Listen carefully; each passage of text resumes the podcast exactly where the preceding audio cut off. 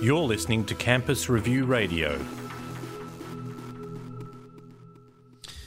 Hi there, I'm Wade Zaglas, the Education Editor for Campus Review. Marcia Devlin's story on the possible end of lectures provoked a flurry of interest last week, especially in an age where many students are studying online and feel that lectures and tutorials, if non compulsory, are becoming redundant. Professor Marcia Devlin is Senior Deputy Vice Chancellor at Victoria University and believes the didactic PowerPoint approach to most lectures leads to a passive form of learning that is no longer fit for purpose. She also contends that the majority of students are disengaged during lectures. Stand at the back of a typical lecture theatre, if many or any students have turned up at all past week five, and scan the student screens.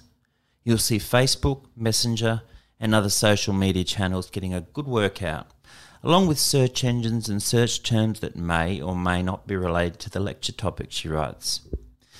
Devlin conceded that not all lectures are bad, especially ones led by engaging, collaborative academics who regularly involve their students in discussion and activities instead of passive learning.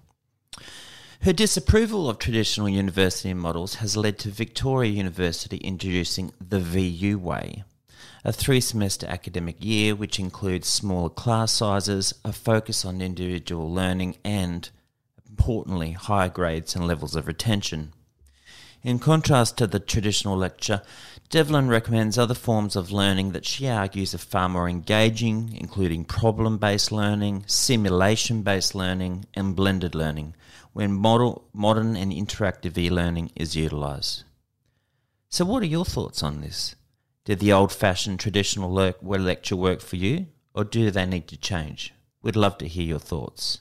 I'm Wade Zaglas, and thanks for again, again for listening to Campus Review.